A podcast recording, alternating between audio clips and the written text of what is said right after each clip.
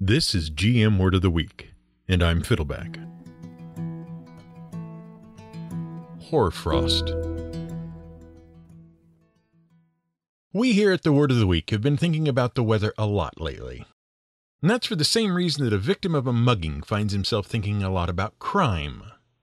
In the past two weeks, we have been a weather victim multiple times. Like half of the United States right now, we find ourselves dealing with temperatures that no sane and loving God should ever bestow.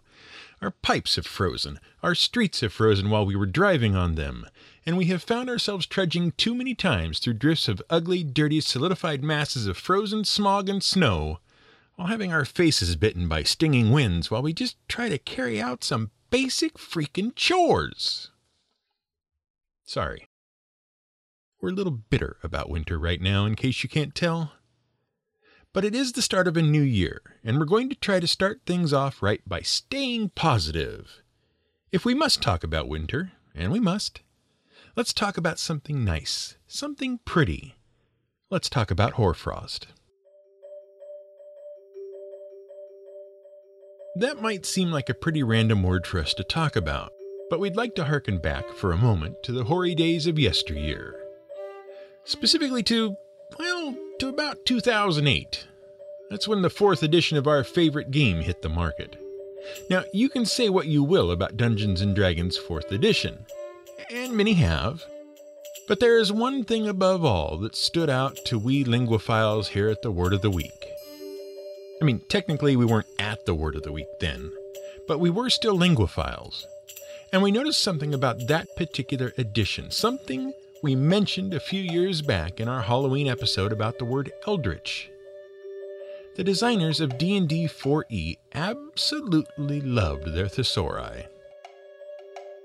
By the way, in case you didn't know, the word thesaurus is a sort of fake 16th century Latinization of the Greek word for treasure house, thesaurus. At that time, intellectuals referred to all reference works, dictionaries and encyclopedias especially, as thesauri because they were little treasure troves of knowledge. But it wasn't until 1805 when Peter Marc Roget compiled the first treasure trove of words arranged by meaning, as he called it, that the word thesaurus specifically referred to a collection of synonyms and antonyms for words. But we digress. Our point was that the designers of Dungeons and Dragons back in the 4th edition days had an obsession with very descriptive names for everything especially magical spells, and also especially monsters. And we noticed at that time that certain words topped out their list of favorite synonyms. And among them was the word rime as a descriptor for anything related to ice, frost, or cold magic. In fact, the first time we ever heard the word rime, outside of an earth science class, was when Chris Perkins was excitedly discussing all of the new exciting monsters that were featured in the then upcoming Monster Manual and described the Rhymehammer Griffin. The reason we bring it up now is because rime and hoarfrost are a pair of very beautiful and related natural winter phenomena, neither of which would be remotely ludicrous fallout from the freezing breath attack of a white dragon or the remains of some wizard's careless cone of cold spell. And in accordance with our desire to keep things positive, rime is actually one of the least harmful things winter can do to living things. Now, let's clear something up. Rime is R I M E and has nothing to do with words that have the same ending sound. And hoarfrost is H O A R. By the way, so is the word hoary, which we said before, H O A R Y. Neither of them have anything to do with the. Mm, let's just call them practitioners of the world's oldest profession. But hoary actually does have a lot to do with age. Well, sort of. As an adjective, it can mean gray or white with age. But what it really means is grayish white, and it's actually one of those useful and fun to use descriptive words for GMs. Tombs can be filled with hoary cobwebs. The elderly wizard can have a hoary beard. And animals that are covered in gray or white fur, like mice, can be described as hoary as well.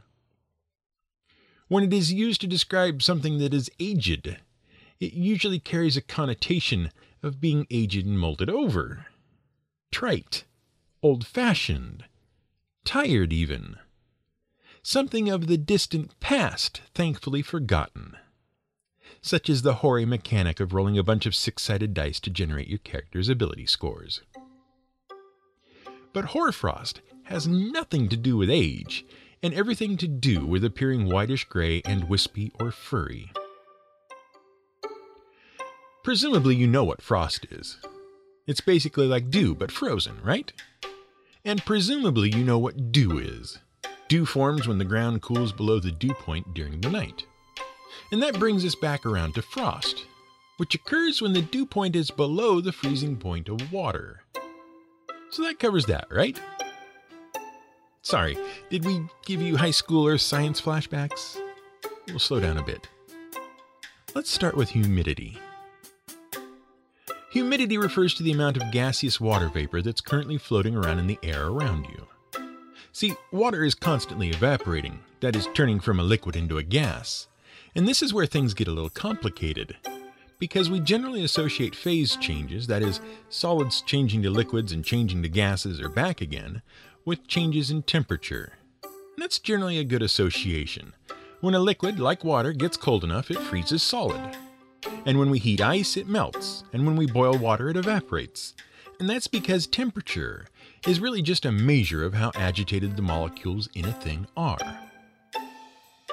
Every substance has a certain amount of cohesive force that holds it together, and these forces keep the molecules in a substance together. When the molecules are relatively calm, they tend to settle into close knit patterns and pretty much stay together. That's why things are solid when they are cool. When the molecules start to get agitated enough, the stuff starts to spread out and lose its cohesion. Thus, as you heat things, they turn into liquids. Now, some substances really hold themselves together, so it takes a lot of energy to get the molecules to shake apart. That's why some things melt at very high temperatures and other things barely have any forces holding them together at all. That's why some things don't turn into liquids or solids except at extremely low temperatures. You know, like the various gases in the air all around us. So, given that, how is it possible for water vapor to exist as a gas in the air unless the air is hot enough to actually boil water? Never thought about that question, did you? But you can't discuss dew and frost without thinking about it. It turns out that any given molecule of a substance can, just by chance, leap right the heck out of the rest of that substance, even if the substance itself isn't hot enough to boil. Molecules close to the surface of a glass of water at room temperature are constantly leaping out of the water into the air. Heck, molecules close to the surface of a piece of ice are even leaping out into the air. And that's not all. Individual molecules can gain enough heat energy from a surface to leap out into the air and turn into a gas. In fact, that is one of the most important ways your body keeps itself cool. Your body emits water, called sweat, whenever it needs to cool down. The sweat absorbs heat from your skin until it has enough energy to leap off into the air as water vapor. And that cools you down. In fact, water is constantly leaping into the air, which we call evapotranspiration, and falling back out of the air, which we call condensation. It's an endless cycle, and it's usually in pretty close balance. That's why everything isn't constantly damp, even though there's always vapor floating around in the air and falling out of the air.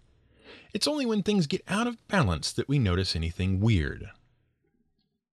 See, the air can only hold a certain amount of water. Basically, you can think of the water molecules as fitting between the various molecules that make up the air. That's not quite accurate, but it works well enough.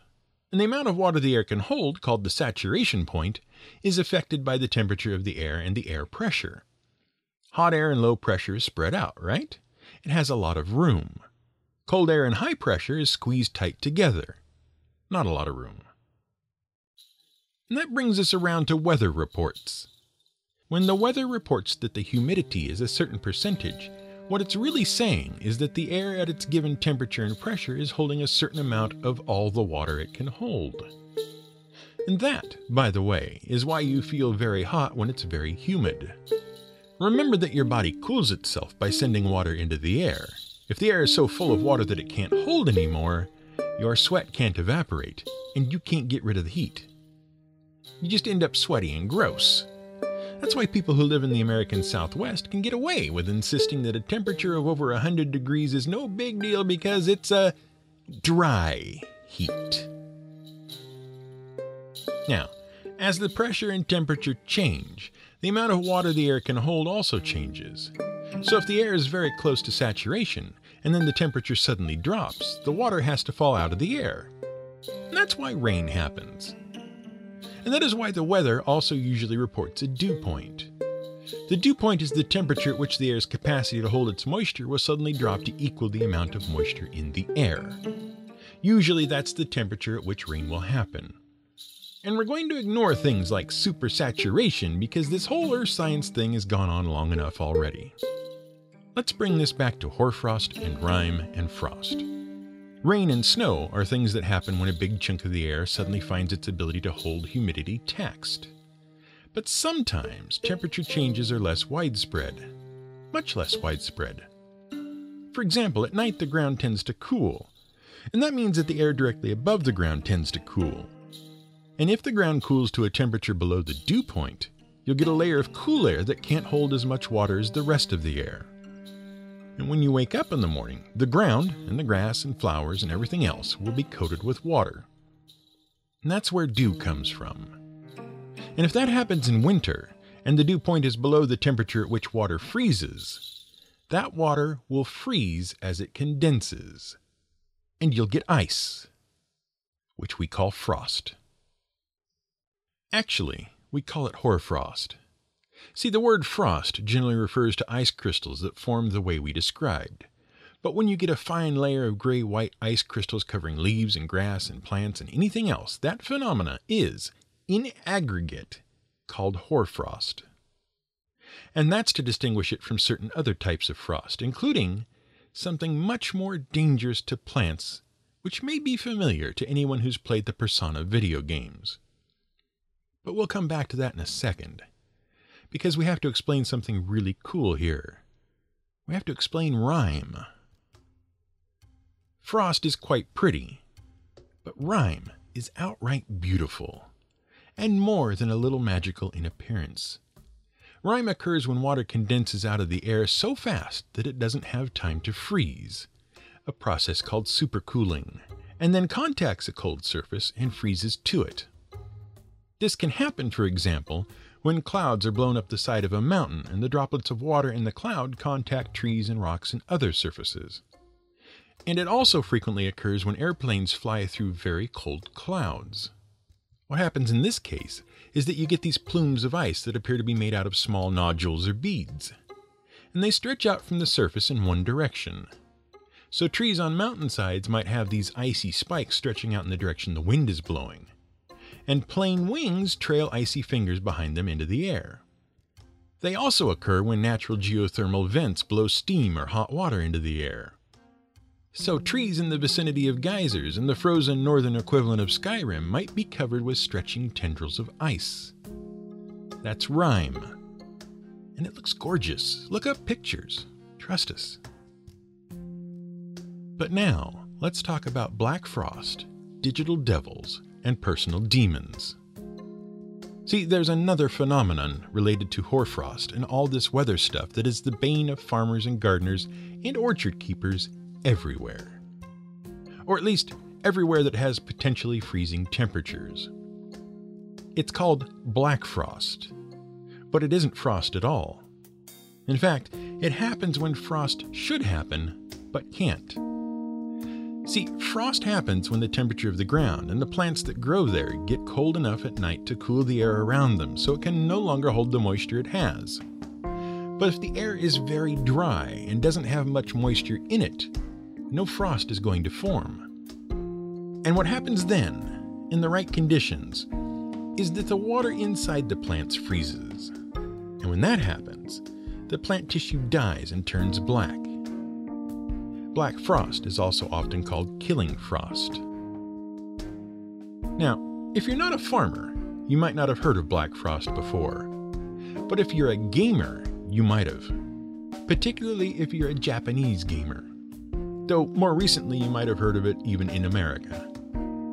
The story begins with a trilogy of Japanese novels by Aya Nishitani called Digital Devil's Story, or Megami Tensei in Japanese. The novels tell the story of two high school students who accidentally create a computer program that summons Lucifer. Whoops. In 1987, video game developer Atlus worked with Nishitani to create a video game version of the first book for the Nintendo Famicom and personal computers. The game was highly similar to the computer role playing game series Wizardry, and invited the player to explore a hellish labyrinth from a first person perspective and engage in turn based combat. But the game also included a unique interaction with some of the demonic NPCs that allowed the player to negotiate with and recruit the demons of hell. The game, and the books that spawned it, were quite popular in Japan, especially among role playing gamers who enjoyed darker themes and more mature content than were on offer in other RPG series such as Dragon Quest and Final Fantasy. Following the success of Digital Devil's story Megami Tensei, a sequel was developed, and then other games soon followed. Much like the Final Fantasy series, the games were mostly unrelated to each other in terms of story, though they shared many themes and game mechanics in common and the Megami Tensei series spun off a number of other series, including the one that finally gained a foothold in the West the Persona series, the sixth game of which was released in 2016 in Japan and 2017 in America to great critical and commercial success. Now, the path through the Megami Tensei series and various spin offs to Persona is a convoluted one, and we must confess we don't have much experience with the games themselves here at the Word of the Week but special mention must be given to the turning point in the two franchises. Shin Megami Tensei Persona 3, released in 2006 on the PlayStation 2. That game marked a rebirth for the Persona series and defined many of the elements that have been refined in the popular Persona 5. The most well known aspect of the Persona games is the titular Persona system, which is one of a pair of ideas drawn from Jungian psychology of all places. See, in the Persona games, a group of high school students must battle powerful entities called shadows through the use of personas. To Swiss psychiatrist Carl Jung, the persona was a mask that a person would wear in social situations, partly to facilitate social interaction and partly to hide one's true self. In the Persona games, the persona is a sort of superpowered mask form the characters create from their own personalities to confront their foes. And their foes are called the shadows. Now, the shadow, to Jung, represented the dark unconscious desires that lived inside the heart of every person. In Persona, the war between personas and shadows is front and center and rife with psychological and occult imagery, much of which is tied to Carl Jung. In Persona 4, the characters use tarot cards to unleash their personas, which ties into Jung's theories, which we discussed in our Dragon episode, about how images exist in the collective unconscious. But we digress. What does all this have to do with Black Frost? Well, throughout the Megami Tensei series, Black Frost is a recurring supernatural character. And in the Persona series, he's been described as an evil counterpart to Jack Frost. Jack Frost is, of course, a 16th century interpretation of a sort of fairy who paints frost on windows and plants. A mischievous figure similar to Russia's Father Frost and the English Old Man Winter. But those more modern personifications of the winter chill have a number of older origins.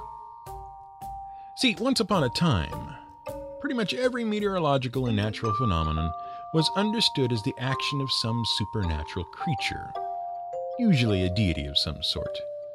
And gradually, those evolved into folk superstitions like Jack Frost in the collective unconscious of various peoples. Old Man Winter, Jack Frost, and Father Winter might have all been influenced, for example, by Boreas. Boreas was, according to the Greeks, the god of the north wind, and he brought winter. He was depicted as a harsh, cranky, and bitter old man with a hoary beard. And we can't help but feel that's an appropriate depiction.